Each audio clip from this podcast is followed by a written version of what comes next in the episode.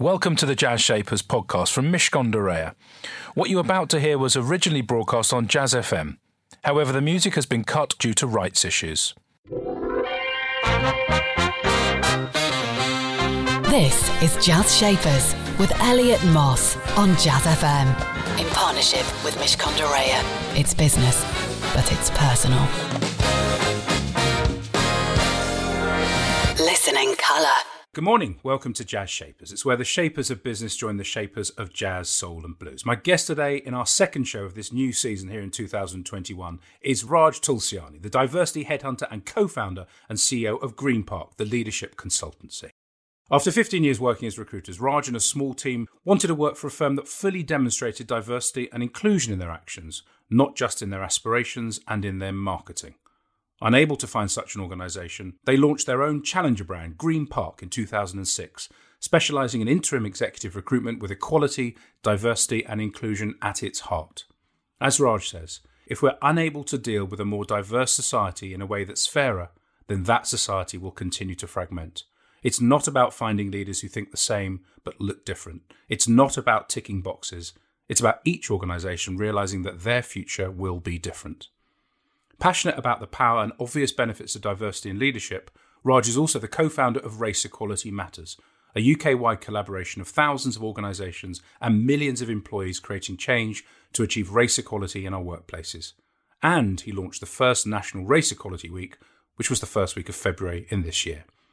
Hello, it's lovely to have you here in these slightly, slightly strange remote surroundings. We're here on an amazing piece of software. I can see Raj. Handsome he is too. How are you doing? I'm as well as can be expected. Thank you. Yeah, definitely. I don't think anyone has got away with this wherever we are in our in our lives and, and in the world, unfortunately. Um, Raj, tell me a little bit about Green Park in your own words. We'll come into the whole why you set it up then, but just about what it does now versus what it did 15 years ago or so.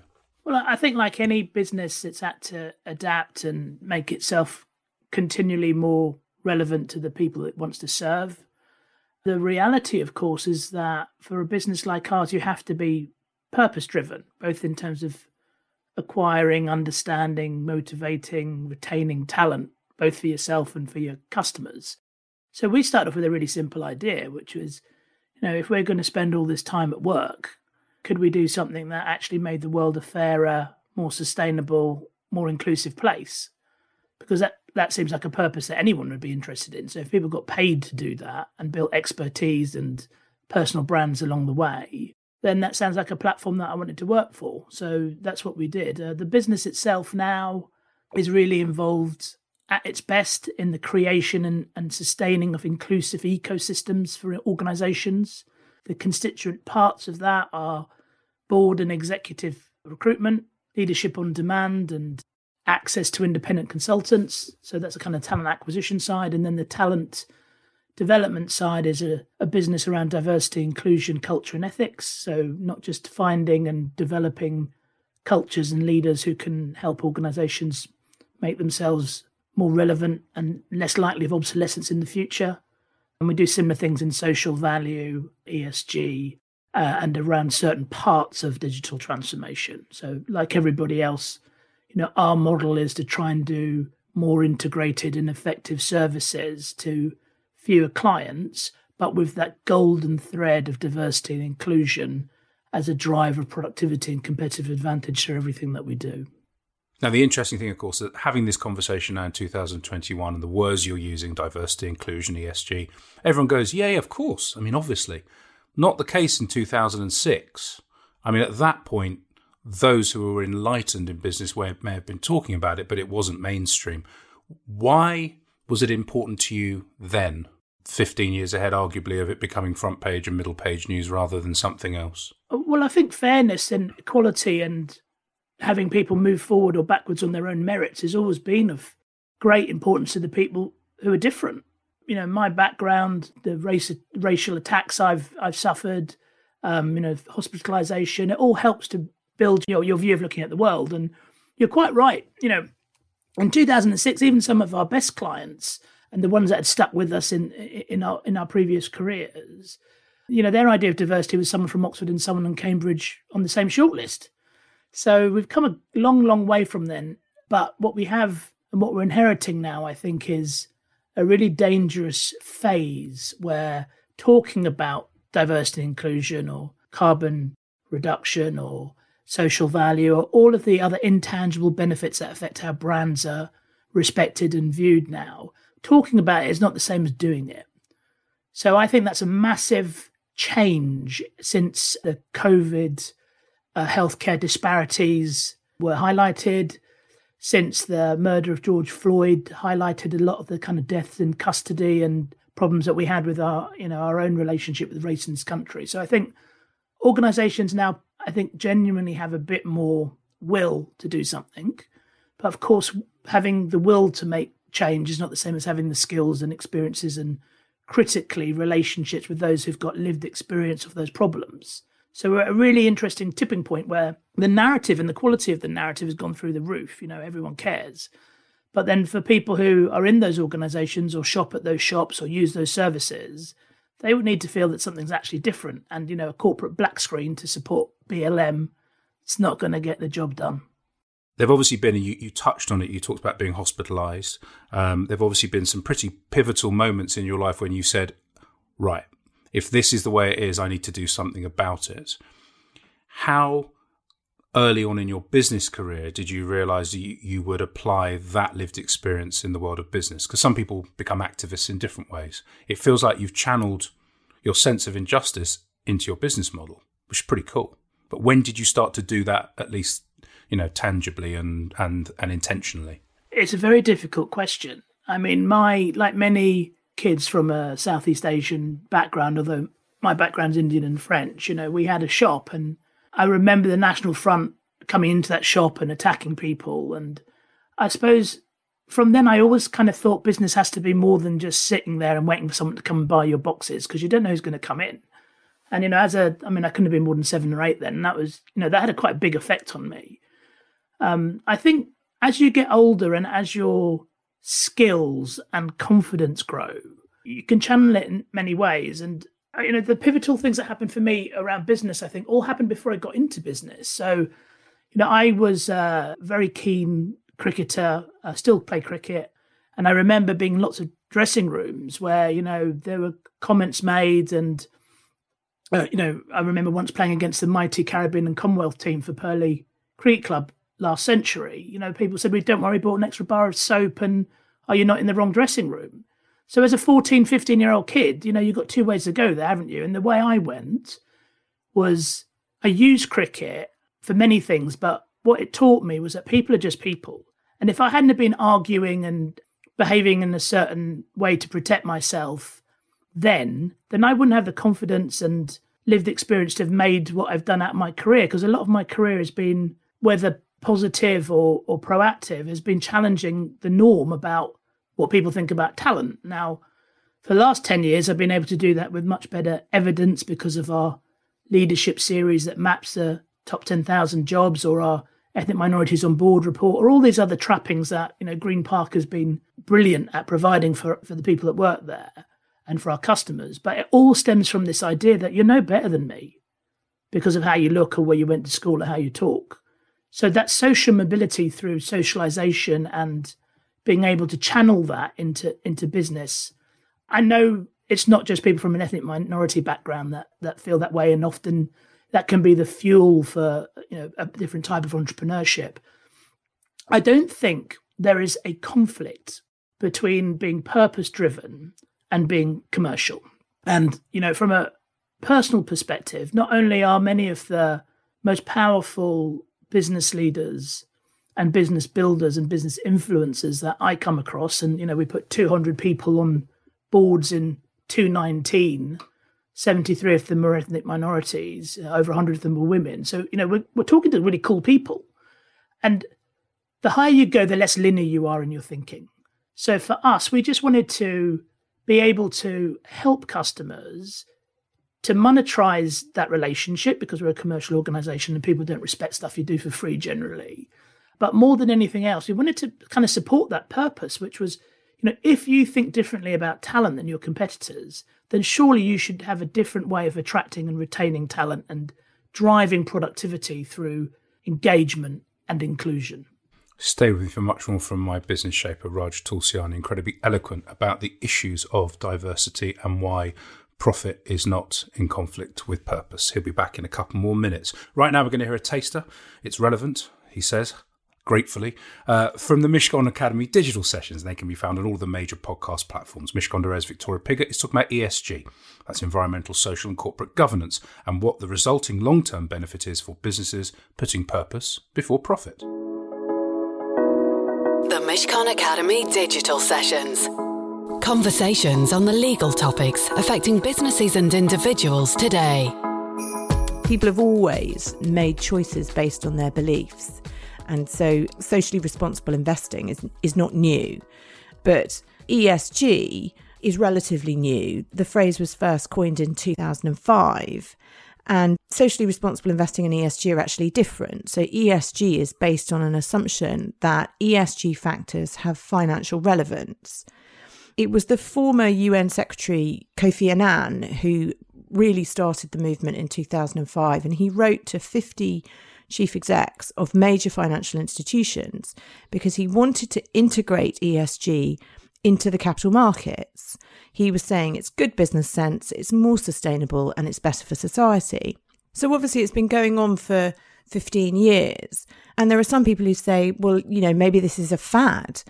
But I don't think that's right either, because if you look at the way in which technology has enabled everything to be more transparent, the data is available. And you have to look at people's access to tech, which empowers them to express their own values in investing. And it doesn't necessarily mean that they have to compromise on returns. A really obvious example here is climate change and how scientific certainty has forced directors towards good stewardship because the impact that businesses can have on the environment is now incredibly clear. The Mishcon Academy digital sessions. To access advice for businesses that is regularly updated, please visit mishcon.com. Jazz Shapers on Jazz FM. In partnership with Mishcon de Reya. It's business, but it's personal. You can enjoy all our former Jazz Shapers and hear this very programme again with Raj by popping Jazz Shapers into your podcast platform of choice. Or if you've got a smart speaker, you can ask it to play Jazz Shapers politely, please, and there you'll find many of our recent shows. But back to today, it's Raj Tulsiani, co founder and CEO of Green Park Leadership and Recruitment Consultancy, but a lot more apart from that too.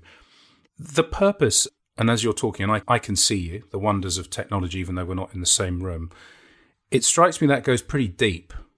And obviously, some of the things you've said um, do that, but this isn't about lip service. You said it's not about talking, it's about doing the kinds of people you you hire in your business how do you make sure you get it right? Are you looking into their eyes and seeing if there's the fire of fighting unfairness or the fire of doing something new or the fire of breaking the rules so to speak? I think you have to have a, a pioneering and challenging spirit for some people but you know no moment ever becomes a movement by just having people who are the same and, and, and feel the same. You know we can't do anything about race equality in this country without white people being allies and understanding it and you know people from ethnic minorities who have slightly backward views you know being challenged and just moving forward. So i think for my own business you know i'm really interested in character and energy. We've made as with all businesses some bad hiring decisions all my fault. You know everyone tells me don't hire that person. But you know it's much bigger than me now. And i think what happens with organizations is is you hope that purpose and that spirit of the organization, the founders, the the, the background, etc. You hope that that gets developed by other people and taken to a way that's more relevant in their marketplaces.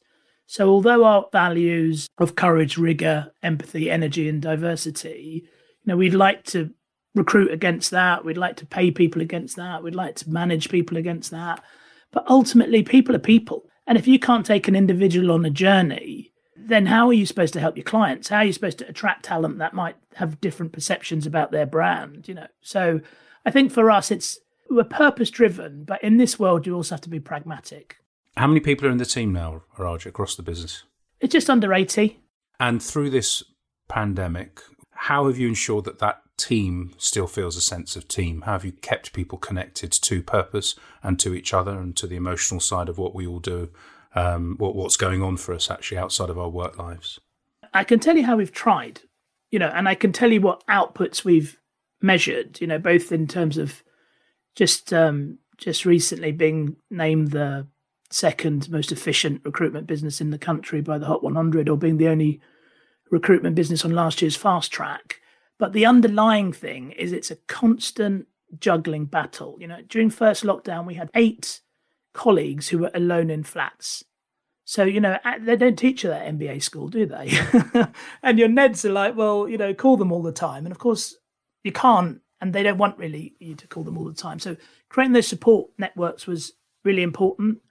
We were lucky that we'd made some investments in a um, mental health and well-being app that we made available to the to the staff and to kind of people in our network that thought they could use that. And I know some people have used that for people that aren't professionally linked to us but needed a bit of support. And um, that is uh, put together by a really smart guy called Craig Ing, who is a you know a top level trauma psychologist. So we were really happy to be able to do that. But we were just finding our way as we went along around purpose.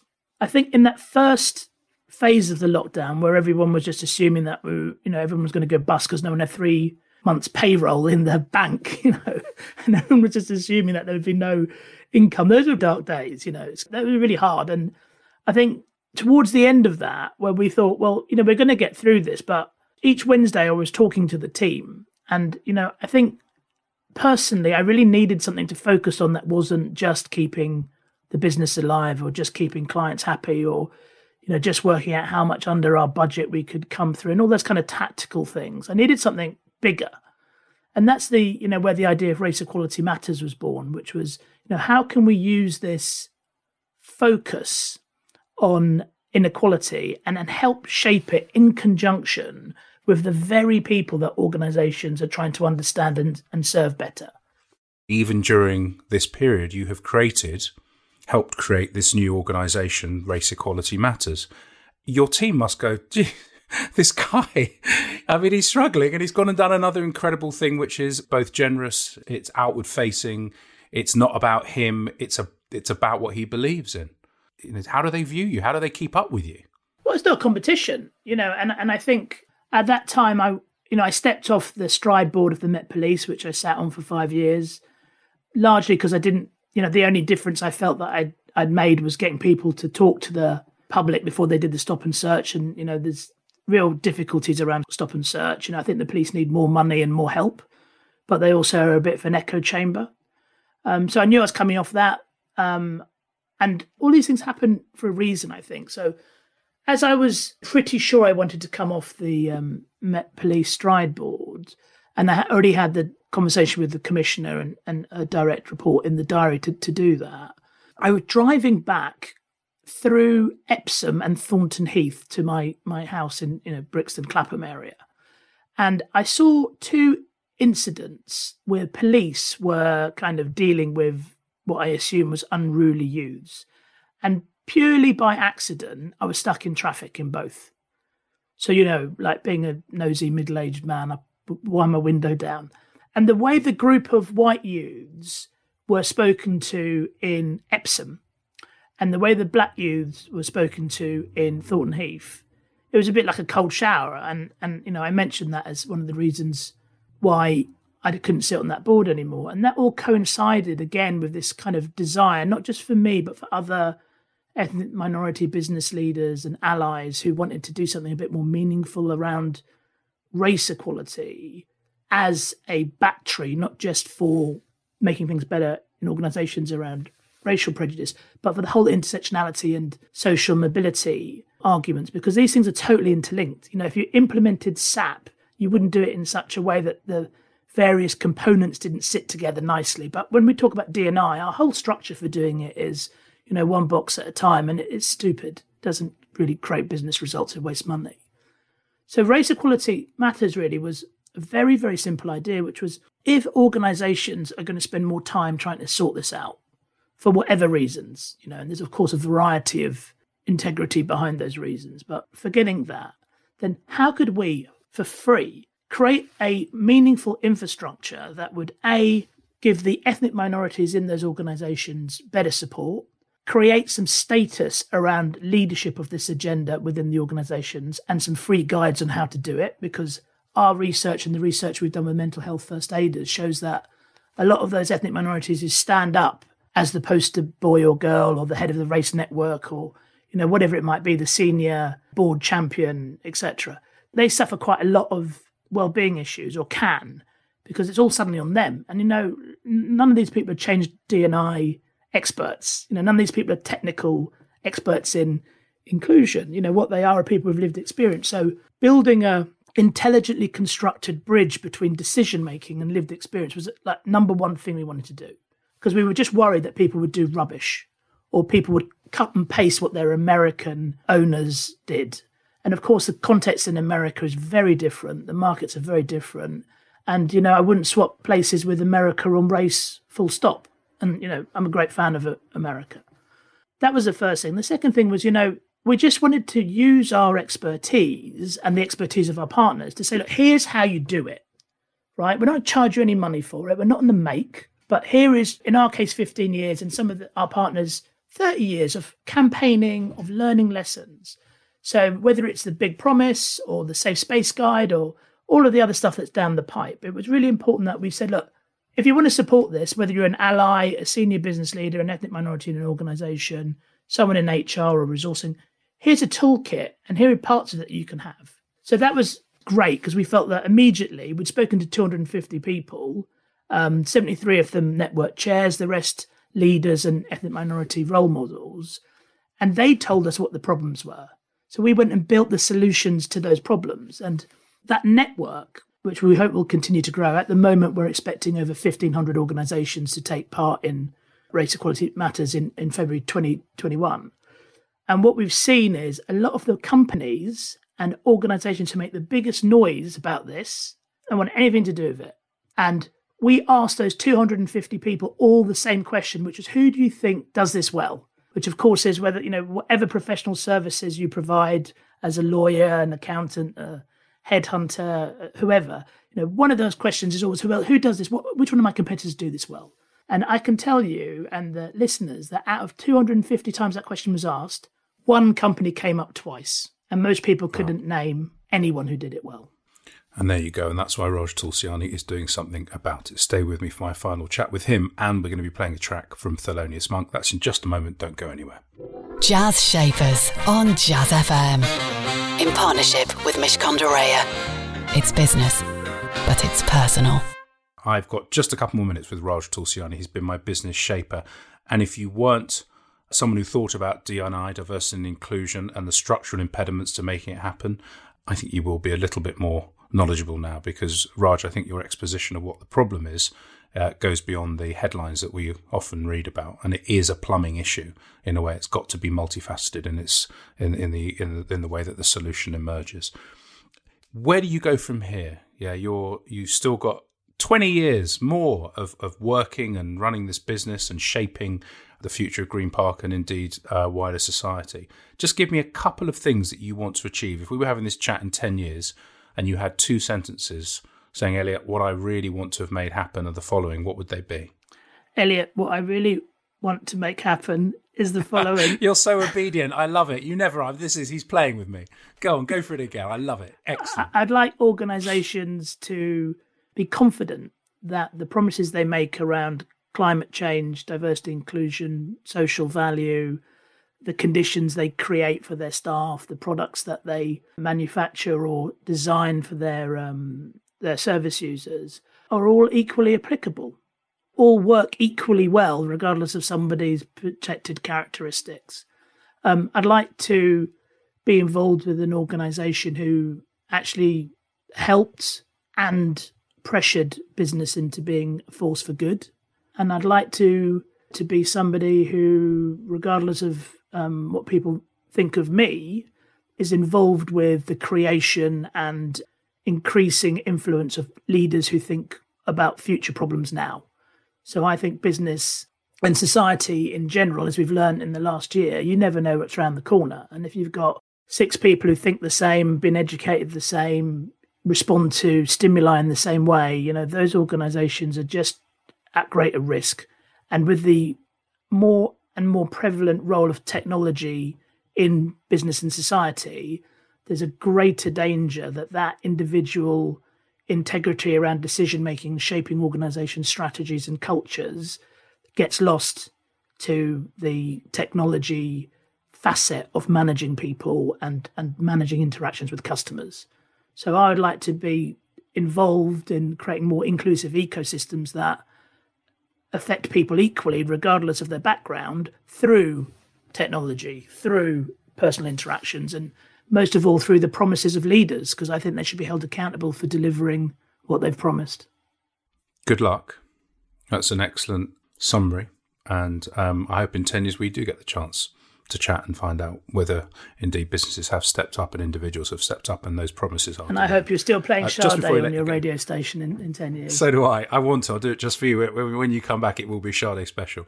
Um, just before I let you go, it's been a real pleasure talking to you. Thank you. Thank you for making the time here in the virtual world. Even though we can see each other quite clearly, which is good. Um, what's your song choice and why have you chosen it? Uh, my, my song choice is Hercules by Aaron Neville, which is a song that always seems to pop up at different parts of my career and and life. And for me, it's always kind of said the same thing, which is, you know, there's always someone worse off than you.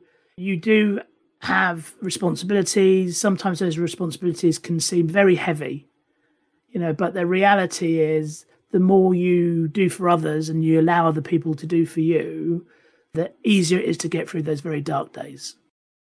That was Hercules from Aaron Neville, the song choice of my business shaper today, Raj Tulsiani. So many things to say about this man and his views. He talked about being purpose driven and how it's not in conflict with the notion of profit. He talked about doing, not talking. We're in the era of going beyond the words and into actions and promises. The notion of being grateful for what we've got, so important for every single person who's going through this, and that is everybody. That is you and that is me. And he talked about the importance also for leaders to think about the future problems now, plan for that, and we'll do as well as we can possibly do. That's it from me and Jazz Shapers. Have a lovely weekend. Jazz Shapers on Jazz FM. In partnership with Mishcon de It's business, but it's personal. We hope you enjoyed that edition of Jazz Shapers. You'll find hundreds more guests available for you to listen to in our archive. To find out more, just search Jazz Shapers in iTunes or your favourite podcast platform, or head over to mishcon.com forward slash Jazz Shapers.